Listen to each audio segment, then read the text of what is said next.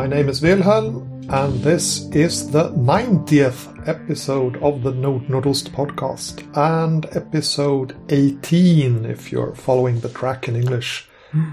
And with me today, I have uh, regular guest Joel. Hello.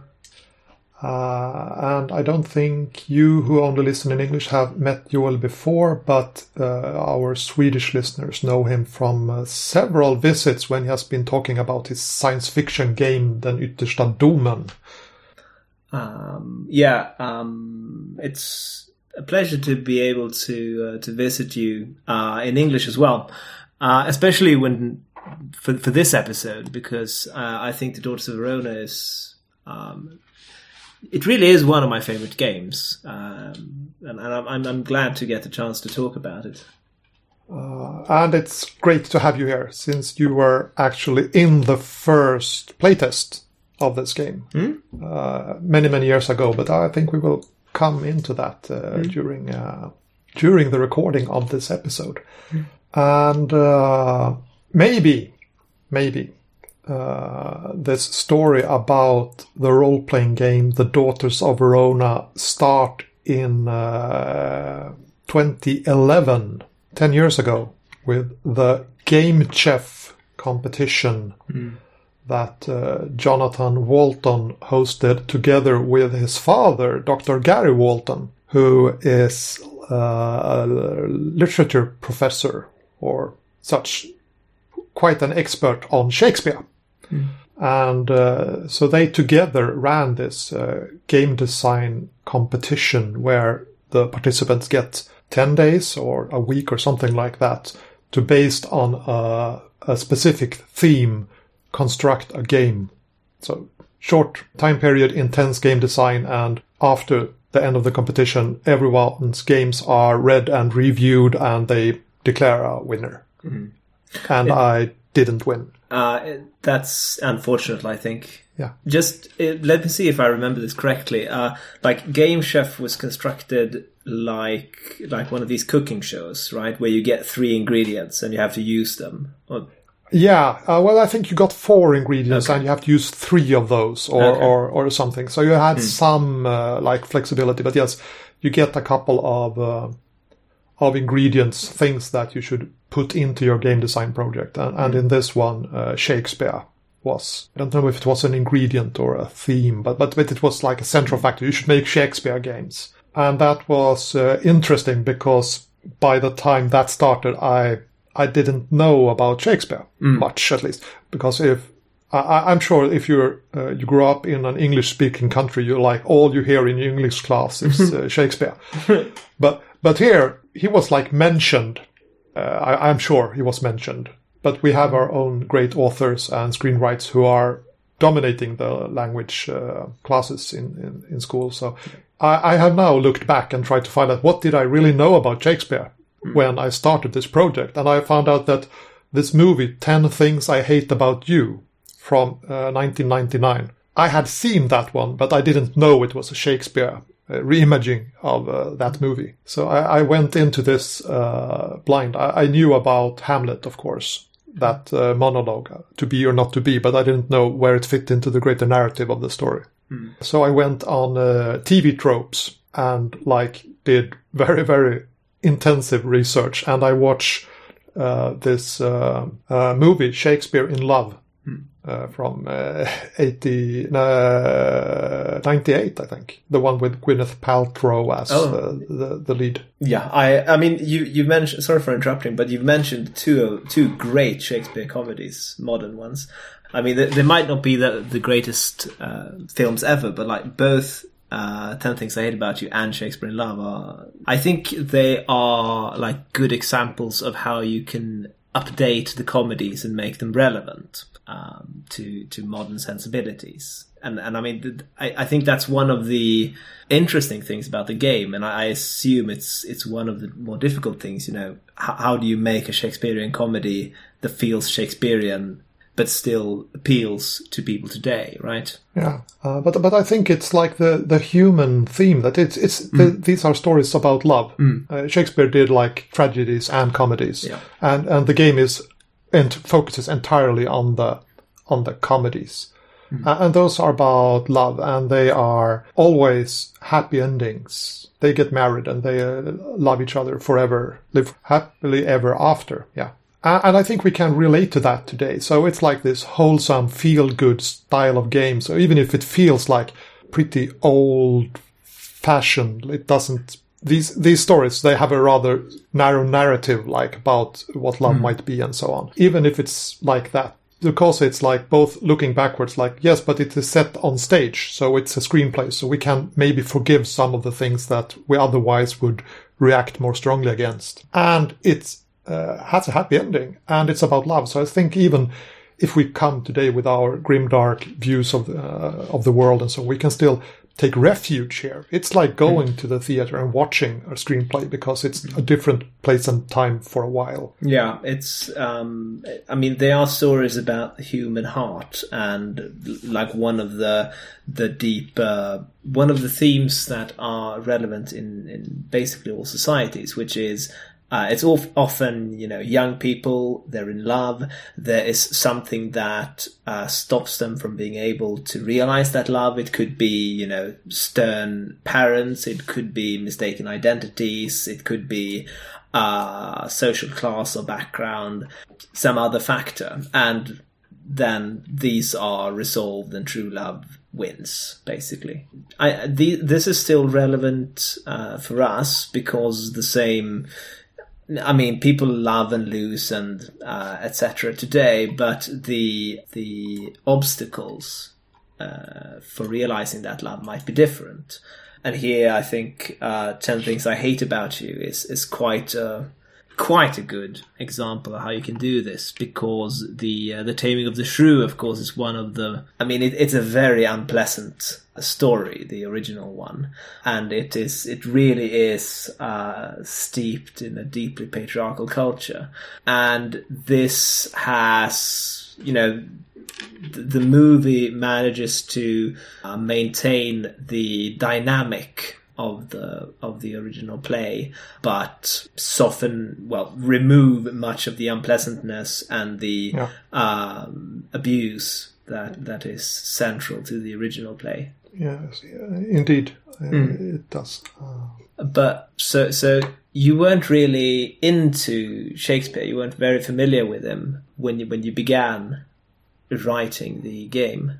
No, no, I, I, absolutely not. Uh, I, like I said, TV tropes was a thing already back then, and I watched, uh, I watched this Shakespeare in Love, and I watched uh, Twelfth Night. There's a Trevor Nunn uh, filmatization of it from 1996, uh, which is rather pleasant. Uh, lots of mistaken identities in that one, uh, and it's um, yes. So so armed with watching two movies, the vague memory of having watched one, uh, and uh, TV tropes. I like made like a, this list of all the things that are central themes to uh, Shakespearean comedy.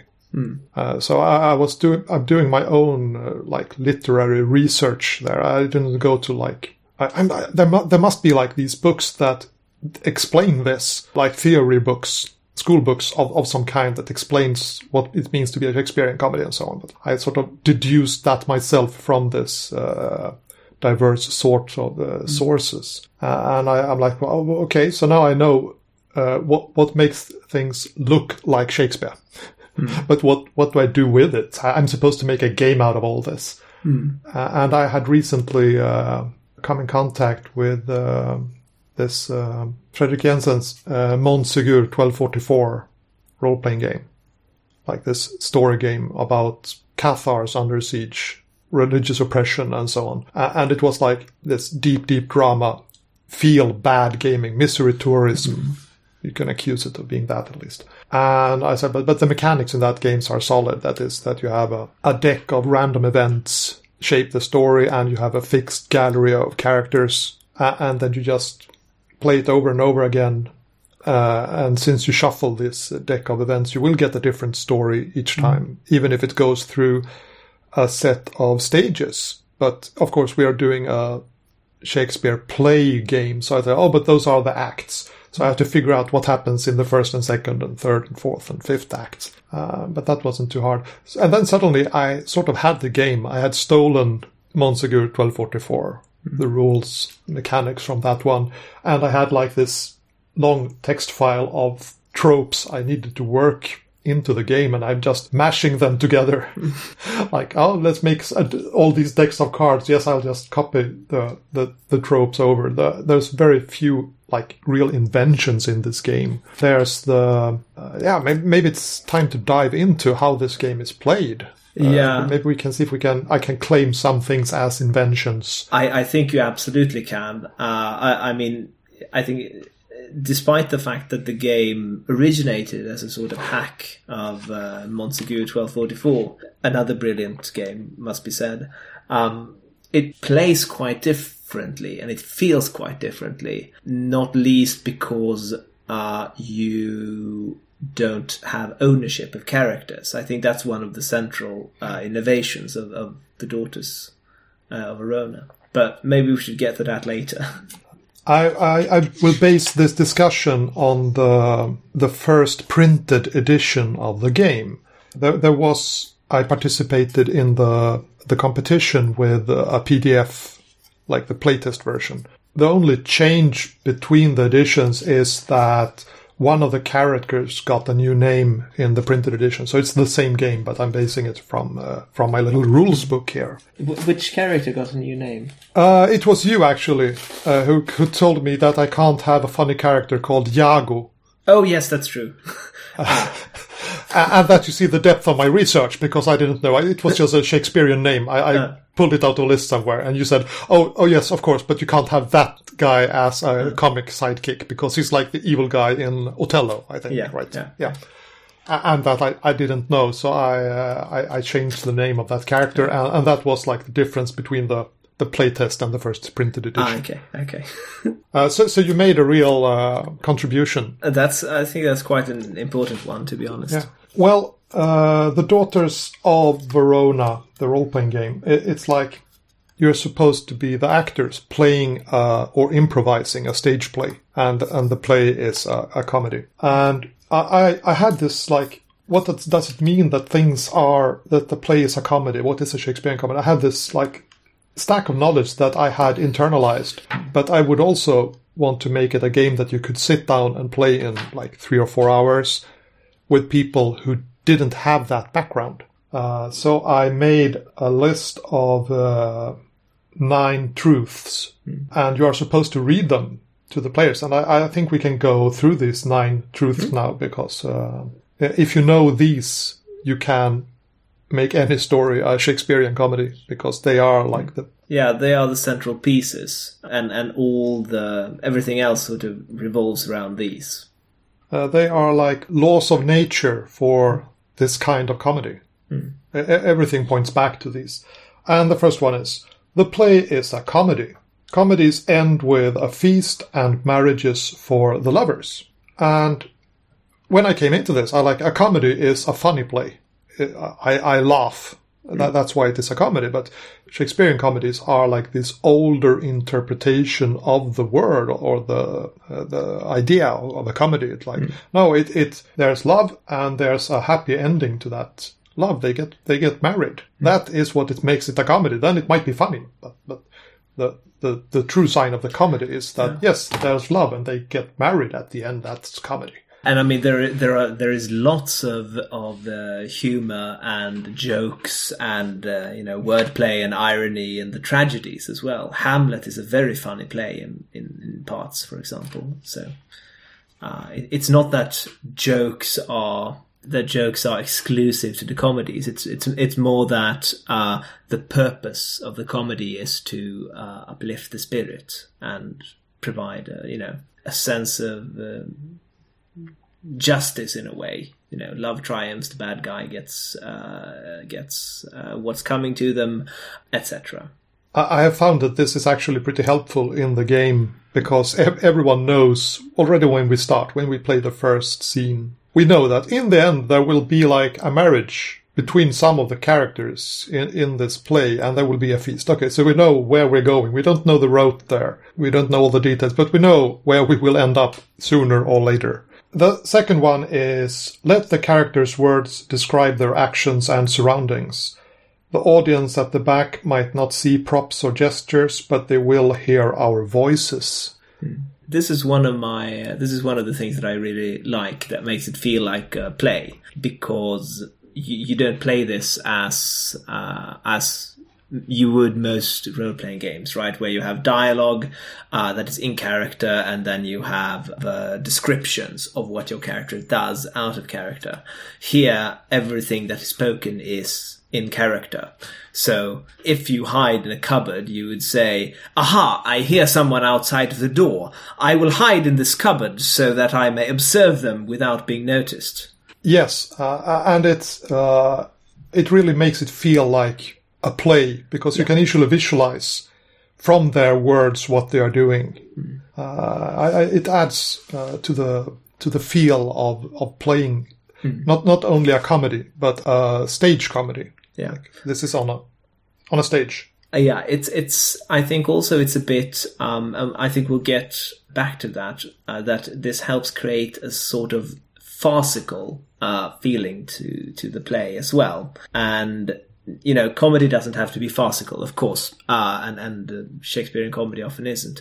But uh, within the context of the game table, uh, I think it's easy to have this sort of over the top, ridiculous way of speaking uh, as a way of helping people who are, you know, insecure about their ability to play Shakespeare, the an easier way in to doing so. If you understand my point, yeah, I don't yeah, know if yeah. you have you got the same experience as I do there. Yeah, yeah, and, and it plays into the, the, the next truth mm. here that we learn about the characters through their words and their actions. Mm. Details will be revealed during play. That we, we can start out very thin, and only that which actually is said in the in the game is true. Mm.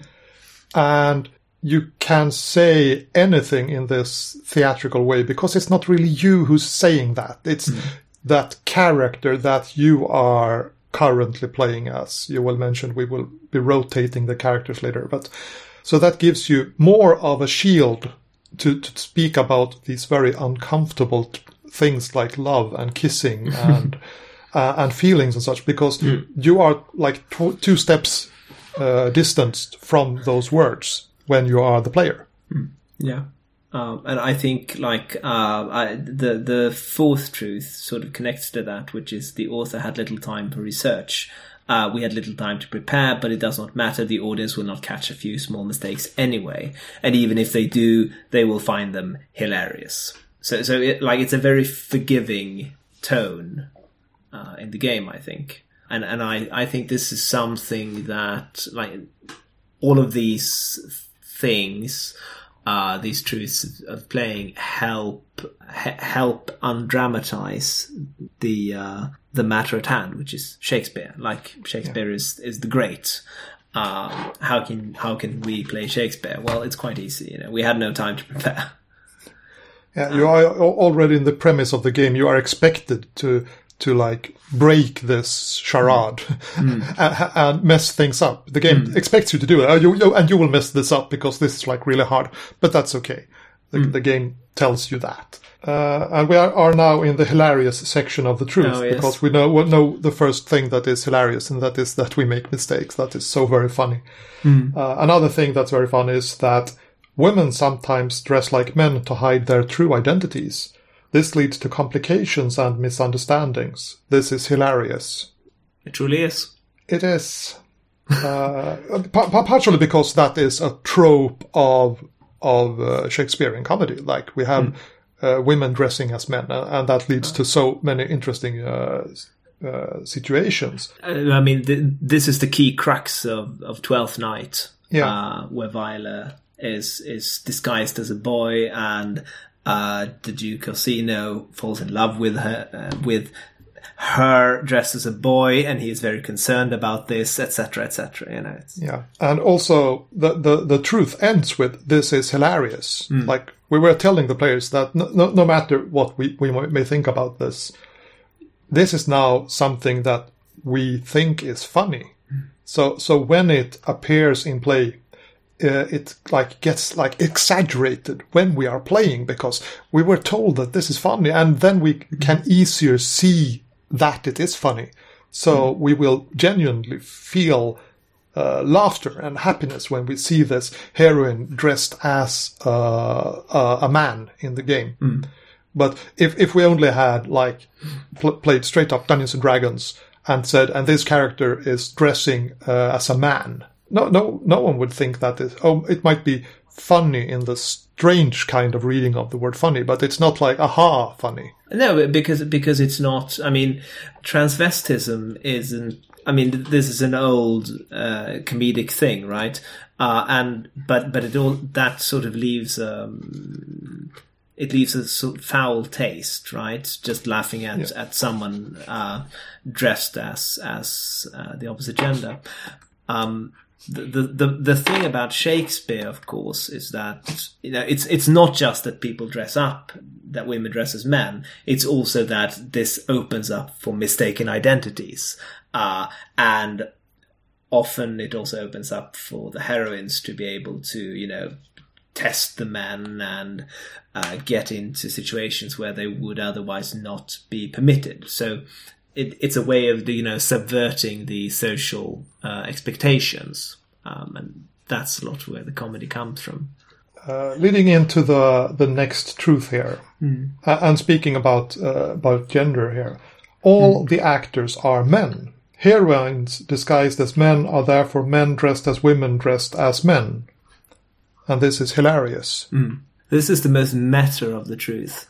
Yes, uh, and especially so when you have female players at the table, Be- because they must play men who are playing women who are dressing up as men, uh, and uh, they they all are always delighted when I tell them this, uh, because there are so many layers of distance between the the, the player, the strangely enough rather uncomfortable discussions about romance.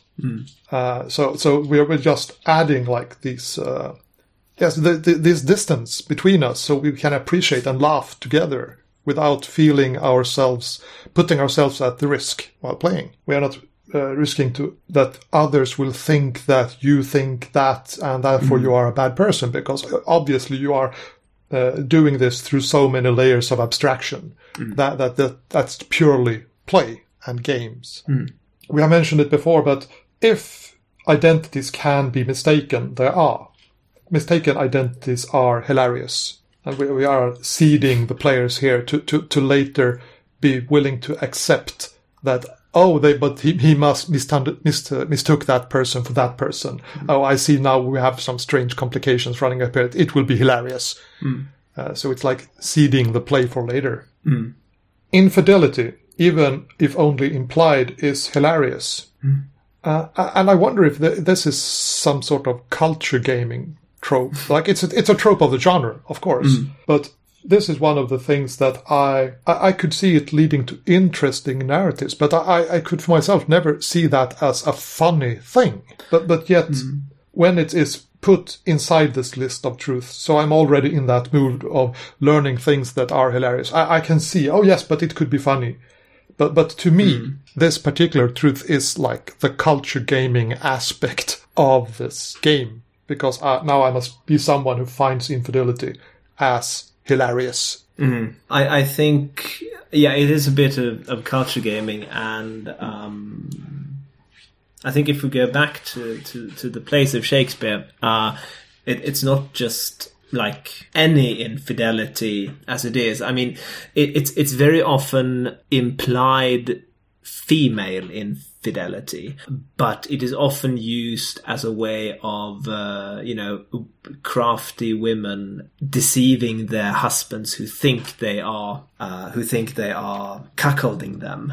Yeah. Uh, this is like the the whole central premise of uh, one of the the great comedies, The Merry Wives of Windsor, of course. This revolves around a couple of women who decide to to um, trick their men into believing. Uh, trick their husbands into believing that they are that they aren't faithful to them and that they are having affairs on the side, as a way of showing their husbands that you know they should trust their wives more and like the entire play is is all around is all about you know them making uh, making different situations where the husbands uh, lose face and become ridiculous. Yeah.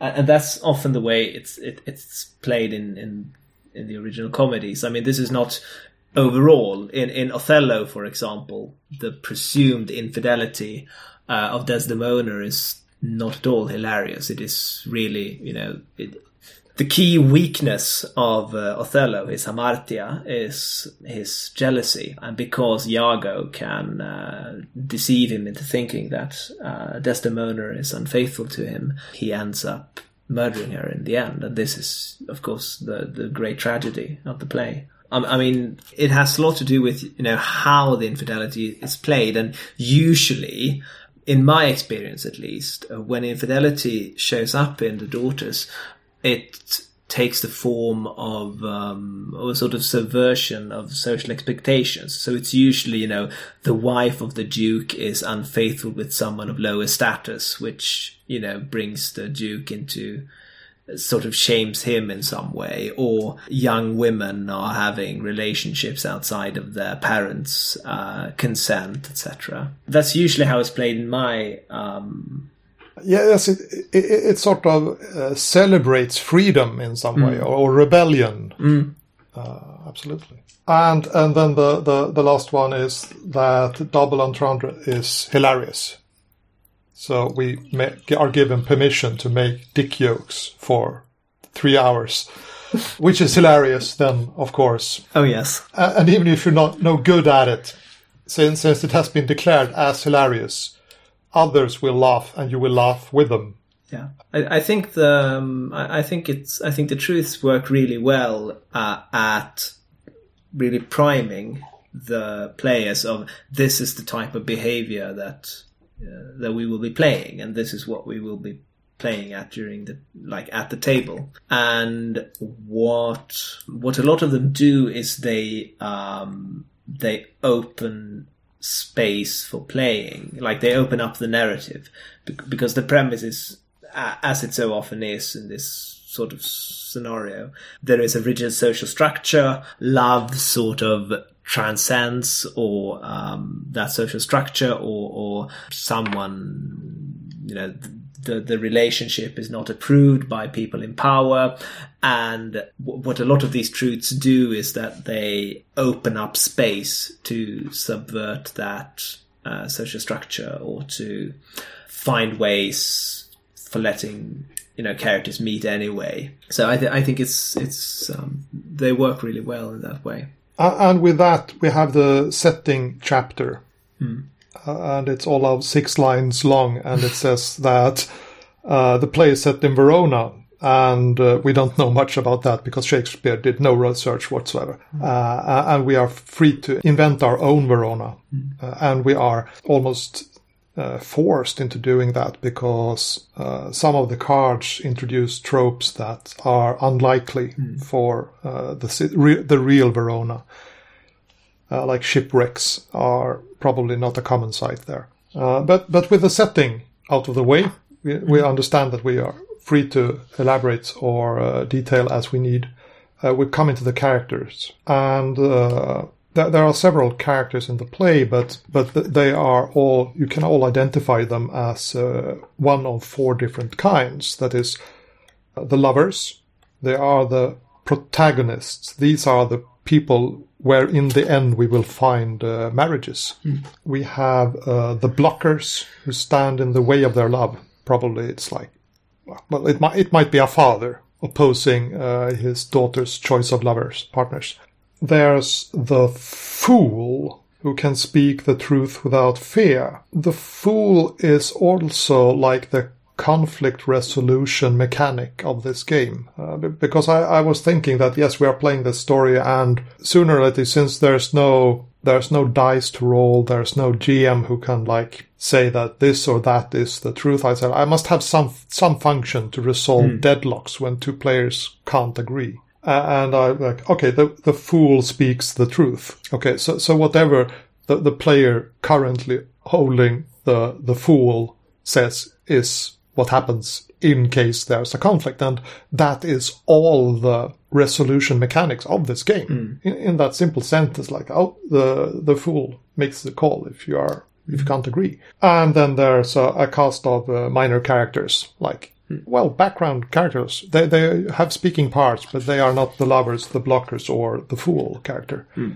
Once we have, like, established these are the kinds of characters, it's time to, like, introduce the characters to this game. And it comes with a play, like the premise of, of a play, a story, uh, and that is called The Daughters of Verona, which is a play that maybe Shakespeare could have written, but but absolutely did not. But but it's like this is you you learn the game by playing that story first, and and for that there's a set of of, of characters. So you just find those and uh, at random distribute them among the the players, and then we come to this uh, this deck I remember I, I saw all, all, the tropes of these uh, Shakespearean plays. I had a long list of them. I put them on cards, and on the cards I also wrote possible uh, stage backgrounds for that, like a, a city square or a beach or a forest or some, something that mm. could easily be constructed on stage by putting a few props there. So each card holds a trope and a stage indication direction. And through a very, very clever trick that I, I can't explain reasonably well over voice, uh, you can place these cards so that you uh, can see possible scenes, that is tropes to talk about, and one of the four possible instructions for the stagehands, like put up the, the forest backdrop or put up the city backdrop, or whatever. Yeah, I mean, basically, when you set a scene, you you pick one of the three available prompt cards to guide the scene, and then you also pick one of the four available locales. Yeah, uh, that you can place that scene. Uh, and you say, you know, Act One, Scene One, a plan for revenge before the abbey. Enter Escalus, enter Grumio, enter Bianca. And then you go, and th- then you are uh, have already started uh, playing the game. The, the rulebook uh, discusses briefly what to hap- what should happen in each of the five acts of uh, a play, mm. and you get that uh, with you. and then uh, what what you did just did you, you set the scene, and that is uh, what the game then teaches you. Like this is how you set the scene. Act one, scene one, Garden of Julia's home. Uh, enter Julia and Lucetta. Enter that means that's theater speak for those people come on stage pointing back to this, but you're you're not playing a, any just story here. You're playing a, a theater play. So I, I did some research and I pulled a couple of those theater words into the game, like enter, give you the feeling that yes, this is now a stage play. It's not us playing this. We are we are still the actors playing this story. And since this game can get rather confusing because you will probably have more characters in the story than you will have players at the table each player must loudly declare when they come on stage, enter Escalus.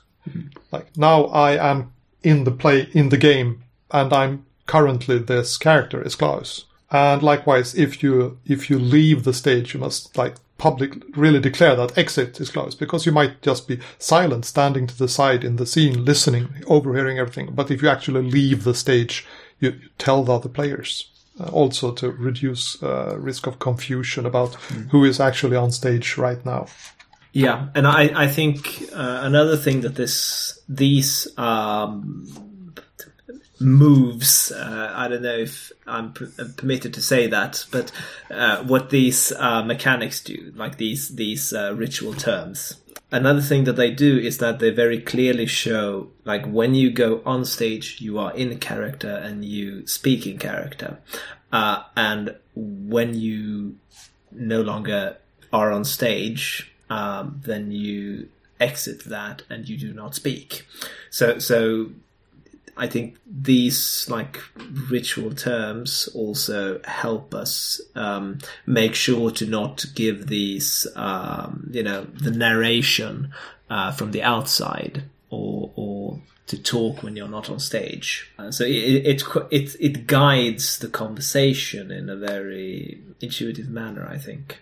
Yeah, it introduces uh, uh, an example of a soliloquy that is like a monologue. uh, a new strange word that I did not know before I wrote this game. But if you, as a player, stand up, you are making a soliloquy. You are like expressing, uh, of course, in character, but but uh, th- they speak their mind. They, they say what's on their mind because obviously the audience can't read the mind of the character. But if the actor speaks what they're thinking, they they can follow also like things that are internal to that character. They can see what's what's on their mind. So so I added a, a rule for how to make a soliloquy, and that, that is to, to stand up. And you are not allowed to interrupt a player who is making a soliloquy. It's very effective because the moment someone stands up, everyone be- becomes silent and just looks at this person and no one else. Yes, yes, and it also makes the the the easier for the players to distinguish. They don't have to silence the others because that could be like, was that the character who told us to be hmm. silent, hmm. or hmm. was it the player who did that? But that is absolutely because all players made at the table, but the moment the player stands up, we know, okay, now they are in the soliloquy mode. They are, are talking about the internal life of this character. You can make an aside when you hold your hand beside your mouth and you uh, tell something, then it's like a little comment to the audience. If it's like if you want to establish a fact about a character, but but you can't do that maybe by by calling them that. Uh, that may, maybe maybe you want the count to be a fool. Uh, maybe you won't go up to him and call him a fool to his face because that might derail your story structure or the story or the scene. But you can inform the audience that here comes the count, a fool. And by holding your hand to your mouth, beside your mouth, you clearly indicate that this was intended only for the ears of the audience, not for the other characters. It's something that isn't. It's often not used a lot, but but but when it is, it can be effective. Yes, yes. Uh, I've I've got my um, my my big book of Shakespeare with all of his plays uh, in one volume here. So I was looking through it because I, I, I saw I thought that this was one of the good asides.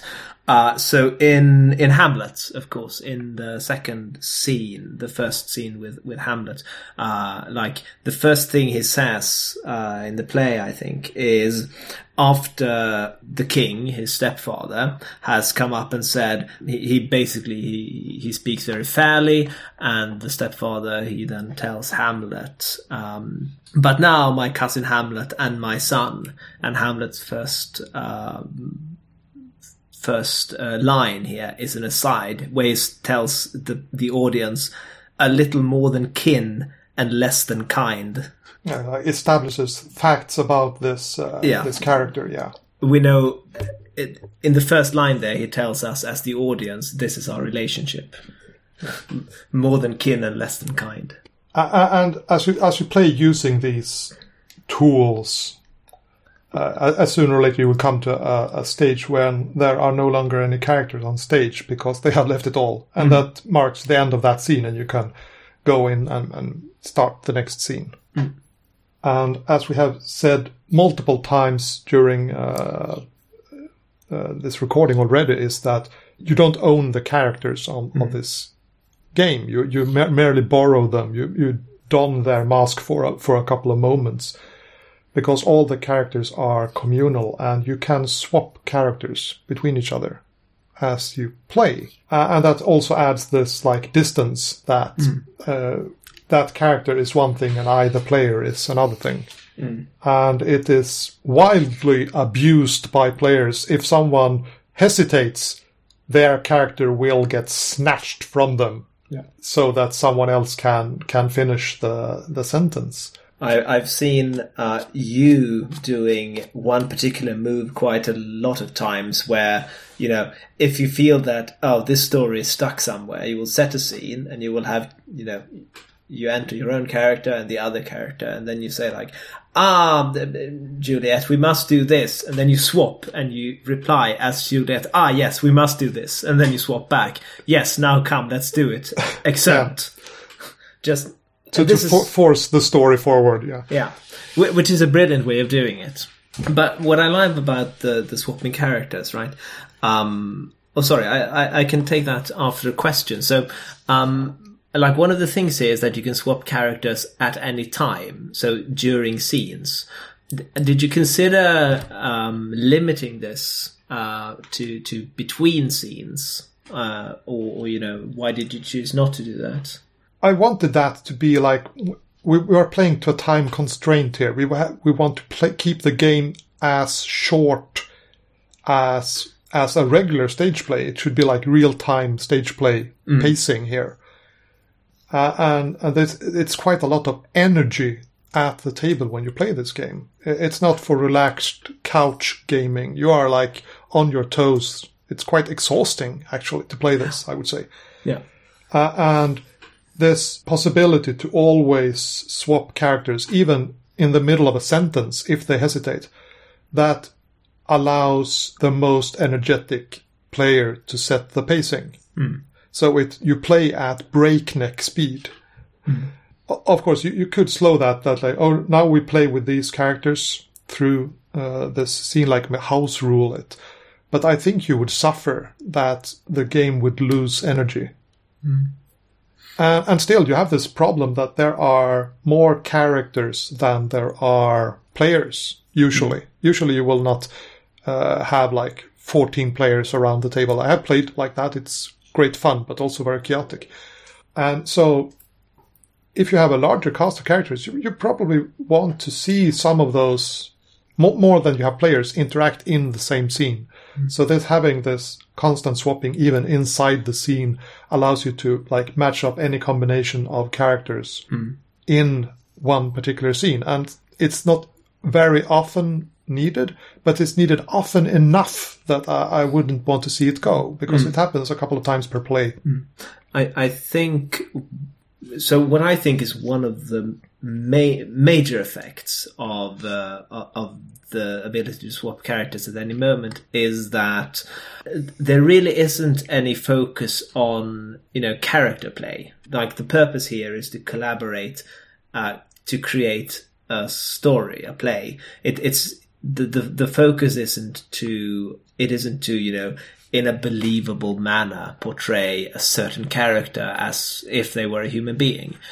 And and I think for good or ill, if you wish, I, I think that had had you limited the opportunity to swapping only between scenes, there would probably uh, have become a greater focus on, on on character play and character portray portraits, Yeah. uh, portrayals. Sorry, um, rather than the focus of this game of the game now is you know we need to get this story together.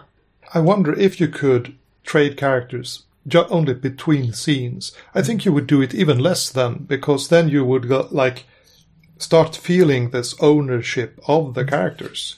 Like, Yes. but, but I, I had this on safe for my keeping during this whole scene. Now it's starting to feel like it's mine. Uh, and though that character asso- will become to associate it more strongly with that player. But but here everything is in chaos. Yes, I, I agree completely. Then, then we are getting into a couple of these uh, tricks or techniques or moves uh, that, that are rather meta. You, you, you can ask for help because the game puts you out there. Re- really, you are expected to improvise a dialogue at a rather rapid pace, usually. But you might get stuck, and, and I wouldn't want to see people feel uncomfortable with that mm. because it it really for, puts you out there. It really forces you to engage with the play. So I put a mechanic in the game where where you can ask for help without breaking the game, mm. like breaking the illusion that you are a stage actor, because you can say line please, and someone will will will, will whisper you a line because everyone is thinking now it's not just you who try to figure what would that character say in that moment, but all the players around the table are leaping into action. What would they reasonably say here? And they will whisper it to you, and you repeat it to the audience, of course, and play proceeds as if nothing happened. So it's like a support for the player. Yeah. Uh, and this doubles as well with the uh, with the opportunity of swapping characters at any at any moment. I mean, it's it's quite common if you see s- some player who is you know held up, they can't they can't figure out what to say. That someone just grabs their their character and continues the conversation from where it left off. Yeah. Uh, but but if if no one picks up on that, they got stuck. Yeah. Uh, you can like ask for help in a a, a way that is actually enshrined in the rules. Like Yeah. it's not a separate technique that you pull in from the outside, but it's part of the game. This asking for help. I think it's really good. You're expected to act in character that do all your acting from that character's perspective wh- when you're playing them, and we have mentioned that before. But you have then players. If there's two characters on stage, they have all these players who have nothing to do, or do you? Yeah, of course you have something to do. You are the audience of this play, and you are expected to laugh at the jokes. And if someone misses the joke, you should explain it to them, like nudging them and point out the double entendre. He said sword uh, knowingly, and of course, so they can be part of, uh, enjoy this joke together. And that, that gives like a sense of belonging and engagement in the play, even if you are not on stage this moment. Hmm. Something that sometimes I feel lacking in other games if like the the, the game master focuses on, on, on one character and others wait for their turn, but because they have no meaningful way of interacting in the scene. Yeah. Uh, but here you ha- can always do that because you can play the audience and you can laugh at the jokes and it's not forbidden, it's expected. And if the bad guy comes on stage, you can boo at them like the uh, boo. Uh, but the rules also make clear that, of course, you, you are booing not at the player, but at the character. Uh, Yeah, I mean, you're not booing at someone for, you know, for making a mistake. You're booing at the character because they are, uh, they are wrecking the chances of true love succeeding. And those are all the moves of this uh, this game. There comes a synopsis, like an outline to get you started playing this story, The Daughters of Verona. And I will now read it to you, dear listener. The Daughters of Verona is about the wealthy merchant Orsino from Verona and his daughters Isabella and Emilia.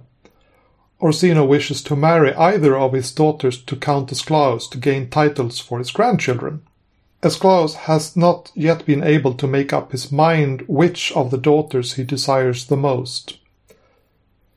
One day, two brothers arrive in Verona, Claudio and Grumio. They are exiles from Venice, hiding from their creditors. In their company comes the troubadour Leonardo, their friend.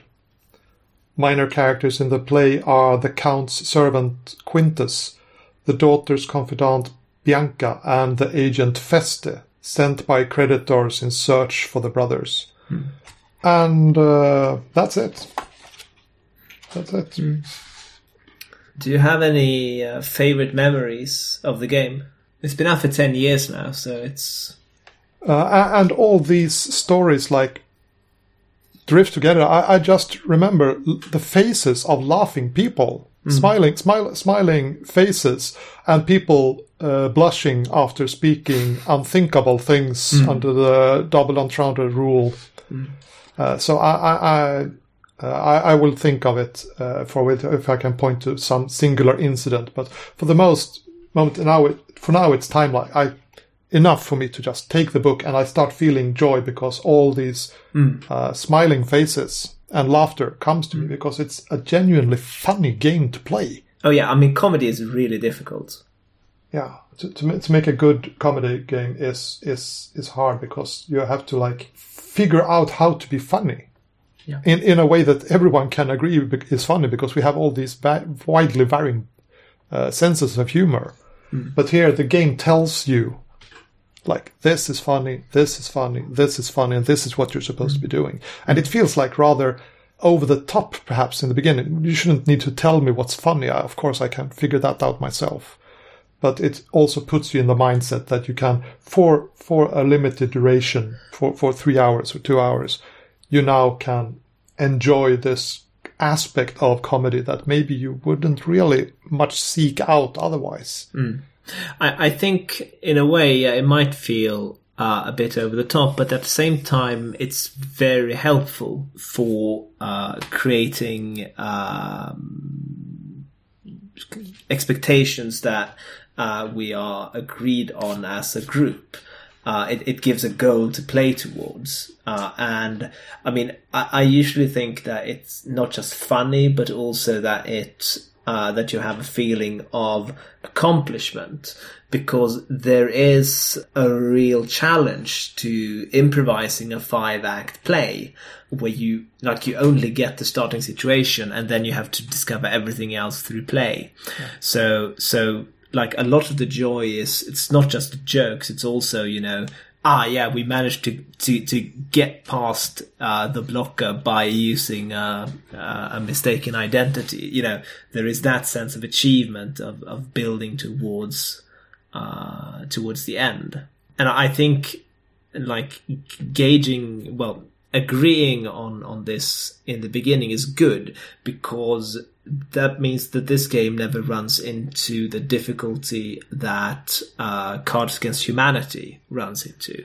which is that you know someone will play and then you you like you have to go uh, around the table a couple of times, especially if you're playing with people you're not familiar with, until you've sort of gauged what everyone thinks is funny, and then you can begin winning. Um, so like the first hour is you feel frustrated because people don't understand how funny you are. Uh, and that never really happens with daughters. And, and you mentioned this sense of accomplishment. Yes, mm. we managed to wed them in, in, in the fifth act. Mm. Uh, the, the game sort of acknowledges this because the the the last uh, the last uh, words in the in the rules is uh, a quote, a, a fictitious poem presented to you by the bard. And when the play is over and the lovers have finally been wed, rise together and link your hands to take a bow and be properly praised. Mm. And, and players do this. They like, oh yes, the, and uh, and they are married, living happily ever after. And mm. all the players rise and they they link their hands around the table and they bow towards each other and they applaud each other and all of this uh, tension and stress that you had, and laughter, of course, but but like this, uh, you have built up the energy during this play, and you by by hearing those applause and, and looking at the smiling faces of the other who are at last, not the actors, not the audience, but your, yourselves like acknowledging, yes, you actually did this. You you managed to improvise mm. a Shakespearean play in in three hours. Mm starting from from nothing. Uh, you did it, and you had a great time doing it. Laughter. This is one of the things that I quite enjoy with Daughters uh, of Verona is this uh, element of player skill, uh, which is I think quite central to the experience. And if if I, I usually like to compare Daughters a little bit to uh, one of your other games, which is While the World Ends, which which I also think is brilliant. Um, where I mean, While the World Ends is is brilliant because it is so uh, consistent. You will always get a good story. It always works and it always delivers because it's very it's a very tight mechanical game. Like the structure is given to you by the rules, and you basically just play it out, and you will get a cool story. However, you will always get a cool story, but you it's very very rare that you get this super super touching fantastic story. It, it is more consistently good but the daughters is less consistent but because it is less consistent and relies more on player skill it can also become uh, great and accelerate exhilarating uh, in a way that that while the world ends. Um, very seldomly yeah, uh, yeah, amounts to in my uh, experience. Yes, uh, th- there's absolutely a, a matter of player skill in mm. this game, but I, I wonder, of course, there's improvisational ability. That that is absolutely a player skill, but you don't need familiarity with Shakespeare. No, no, no. no, uh, no. I, I've played this game with like actors, real, mm. real, uh, trained acting, mm. act, acting people uh, of course, knew Shakespeare by heart. in a group with players who had who's Shakespeare. I, I have no idea who that character, who that guy is. It's it's the Hamlet one, right? Yeah, and but but they were uh, they could improvise uh, and they could feel the, the mood and they could participate on equal terms. Of course, the, the Shakespeare mm, experts, the actors, they, they would know, uh, nod knowingly when they saw a trope card. Like, yeah, of course, that's it. But the newbie could like look at it. Oh, there's a love potion here. Okay, yeah, uh, good. Let's do it. Uh, so I think it, yes, it, it puts you out there really and it pushes you maybe further than many other games. Uh, but it also rewards you for, for taking the chance. And even a, a pretty bad experience of Dot Verona is not worth worse than watching like a bad TV show. No, uh, I, I think I, I think this is very true, and I think I think I think the points you're making is, is correct. I, I think a re well one reason that even the less exciting place uh, of Daughters of Verona I've played uh, have been quite good. Um, I'm sort of hesitant to say bad sessions because I, I don't think I've ever had a truly bad session, right? Um, but I've had those who have been better and those who have been less good. But but they are still quite good, and I think that comes with uh, this quite clear structure, this cli- quite clear goal, and uh, the truths which help everyone collaborate towards the shared ending. Yeah, I, I, and they put you on the on the same page. You you Yeah. all know you're all going the same general direction, Yeah. and that helps so much. Yeah, I th- I think daughters in in this manner is I, I think it helps you as a player more than, for example, Fiasco does. As um, I mean, Fiasco also has this same player skill element where it can become really good, but it can also become not very good. And and I th- I think daughter helps more. Um, it, it I think it's its its lower levels of quality is in general higher than Fiasco's lower levels of quality. If you understand my point. Yeah. Uh, but but that's something I should, should should like make a new edition and put it on the box. A, ba- a bad game of Daughters is better than a bad game of Fiasco. I'm, I'm sure that will sell copious amounts of of, uh, of this game. That's a good blurb. That's a very good blurb. I uh, I can absolutely um, uh, get behind that. So, um, how has the uh, how has the game been received by the public? It has like a, a very very small enthusiastic following. I, I I went to a party once. It uh, was like uh, this uh, SCA gathering. Like they, they're they're like good old times, like when the Black Plague and stuff. Uh, and I I ended up. um at uh, at the floor, and uh, and the host had the Daughters of Verona, and I was thinking, oh, but it, it's a comedy game. We're having fun. It's like a little medievalish Renaissance thing. Maybe we can do this because it was like do your own, make your own party party. Like some some people were doing crafts in a corner, some, some were outside uh, fencing and so on. So I thought, oh, maybe maybe I can facilitate some some story play here. Uh, Shakespeare is sort of within the late end of the SCA period. Uh, and I, I pull it down and I'm like, oh, let's let's play this game. And uh, there, there's a player. I, I have no idea who this person is. He likes takes it. Yes, this is a great game. He takes it from me and and starts like showing me how to play it. Uh, like oh, and then you get these characters, you know, uh, and like re- really really enthusiastic. And um, and you ask me about what's the best memory I have of this game, and maybe that's it. Because he, he didn't know that I had, had written the game That's fantastic. but but he had like totally embraced it. It like had really like become one of his favorite things for entertainment. But of course, uh, the spread of this is word of mouth. Really, it's like very very niche. Like it's a game of romantic comedy in in a market that wants games about murdering people. So, so the threshold to, to even, even get in contact with, come in contact with this game is so high. You almost, almost have to have someone introduce it to you. Uh, and that is a slow process, of Yeah. course. you like either you you meet you or you meet someone that you know you've played with here, or you come to the indie room at GothCon and you are introduced there. Yeah, Uh, you, you you play with someone who played with me, yeah. and, and that's that that's basically uh, uh, you you can run this game out of the box. I, I think it's fairly pedagogical. You don't have to have the experience of playing with me, uh, or, or so I hope.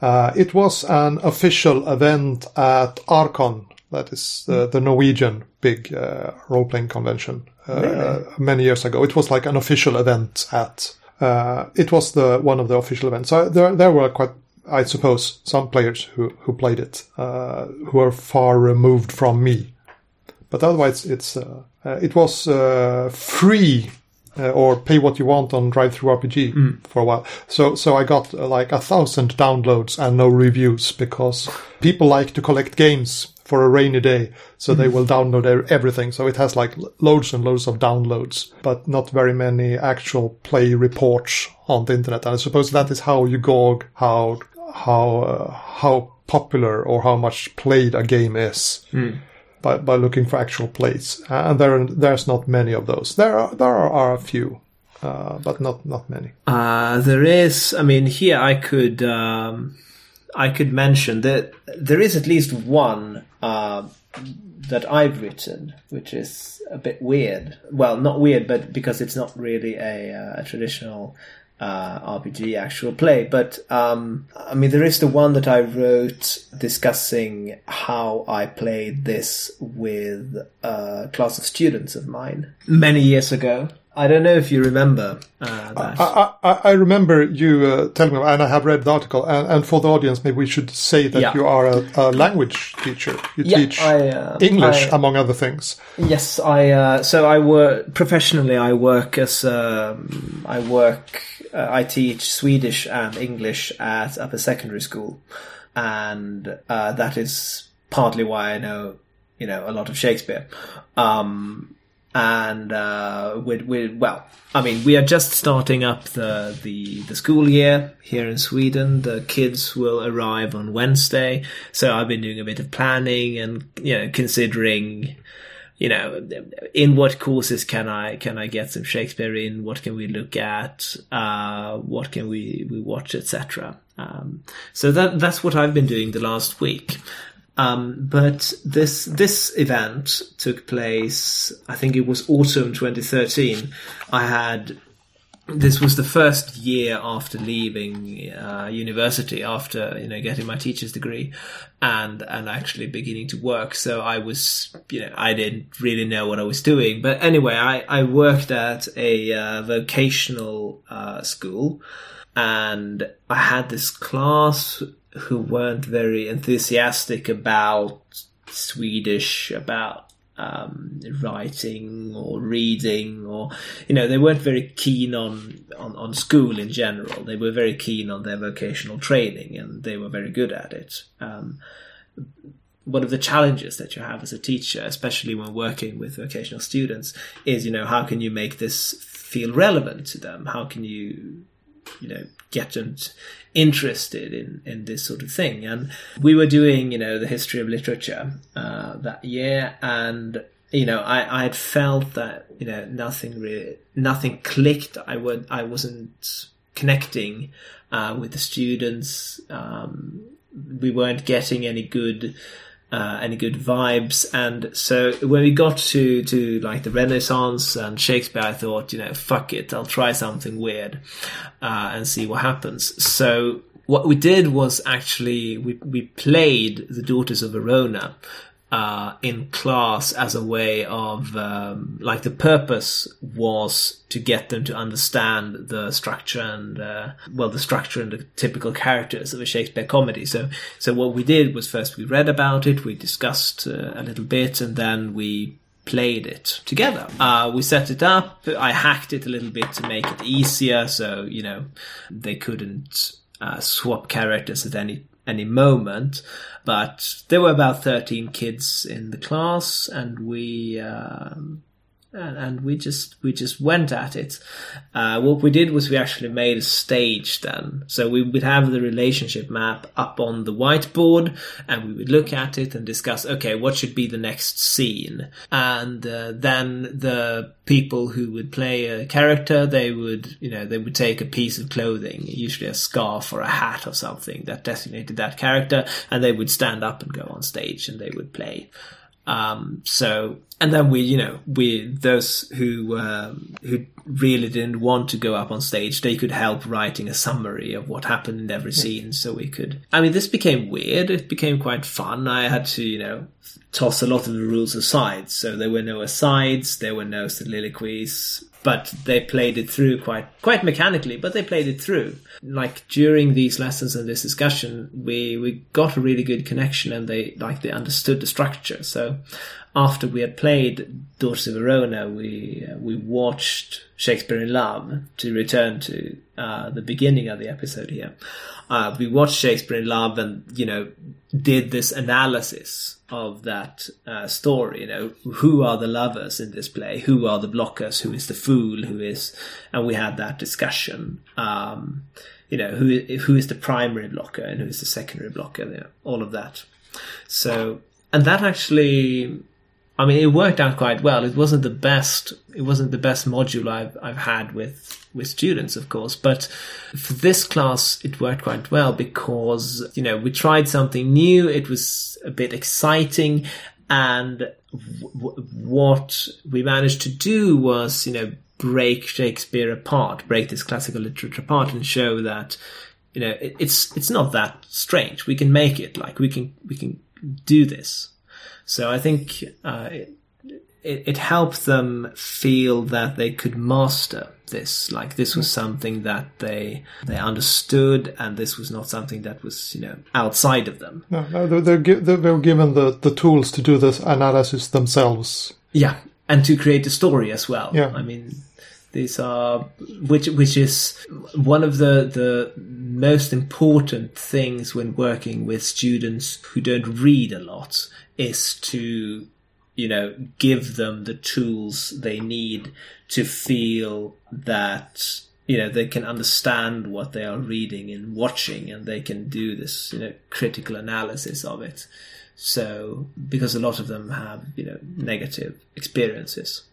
That, that's one of my more experimental uh, modules, one of my, uh, one of my more experimental, uh, well, forays uh, while teaching. Yeah. I mean, I, I, I can't say I would do it again. Probably, you know, not least because now I have, you know, groups of 30 students. So. Yeah, it's a bit, it's a bit many. I, I have played it like a regular mm. round with 14, I think. Uh, and then uh, we didn't even have characters for everyone. and some of the players were quite yeah. in the spectator mode the audience mode, laughing and nudging each other and pointing out the dick jokes. But but it doesn't break down with no. many players.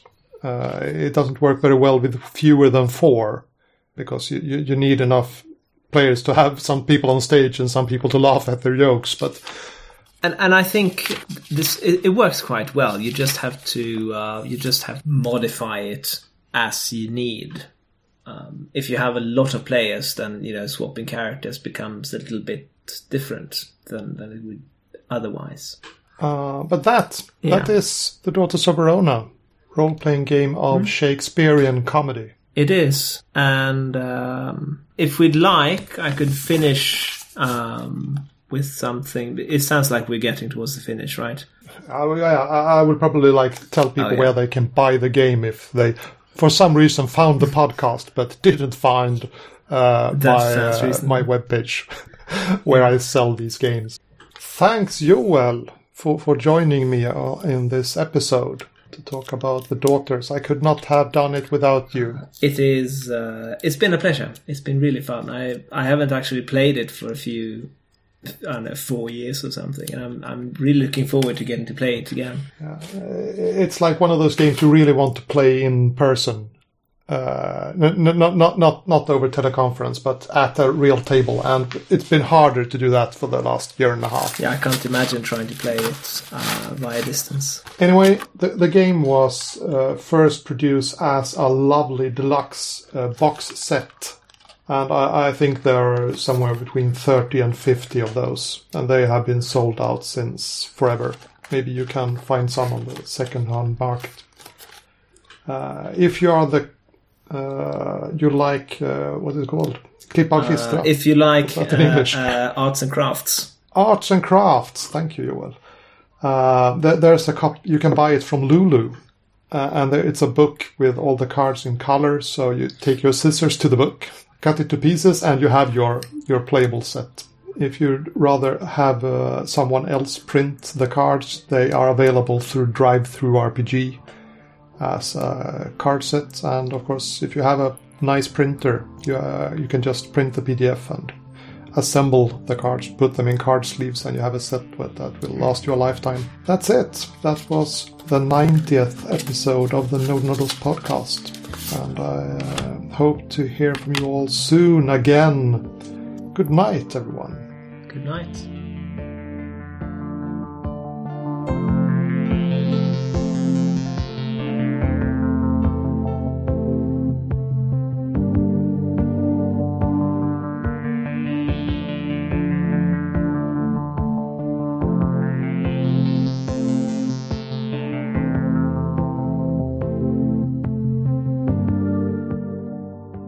So if if you'd like, I could end this on a um, on a fitting note. Please do. To quote to quote Puck from uh, the end of A Midsummer Night's Dream. Uh, if we shadows have offended, think but this and all is mended, that you have but slumbered here while these visions did appear. And this weak an idle theme, no more yielding but a dream. Gentles, do not reprehend, if you pardon we will mend. And, as I'm an honest puck, if we have unearned luck, now to escape the serpent's tongue, we will make amends ere long else the Puck a liar call. So good night unto you all. Give me your hands if we be friends, and Robin shall restore amends.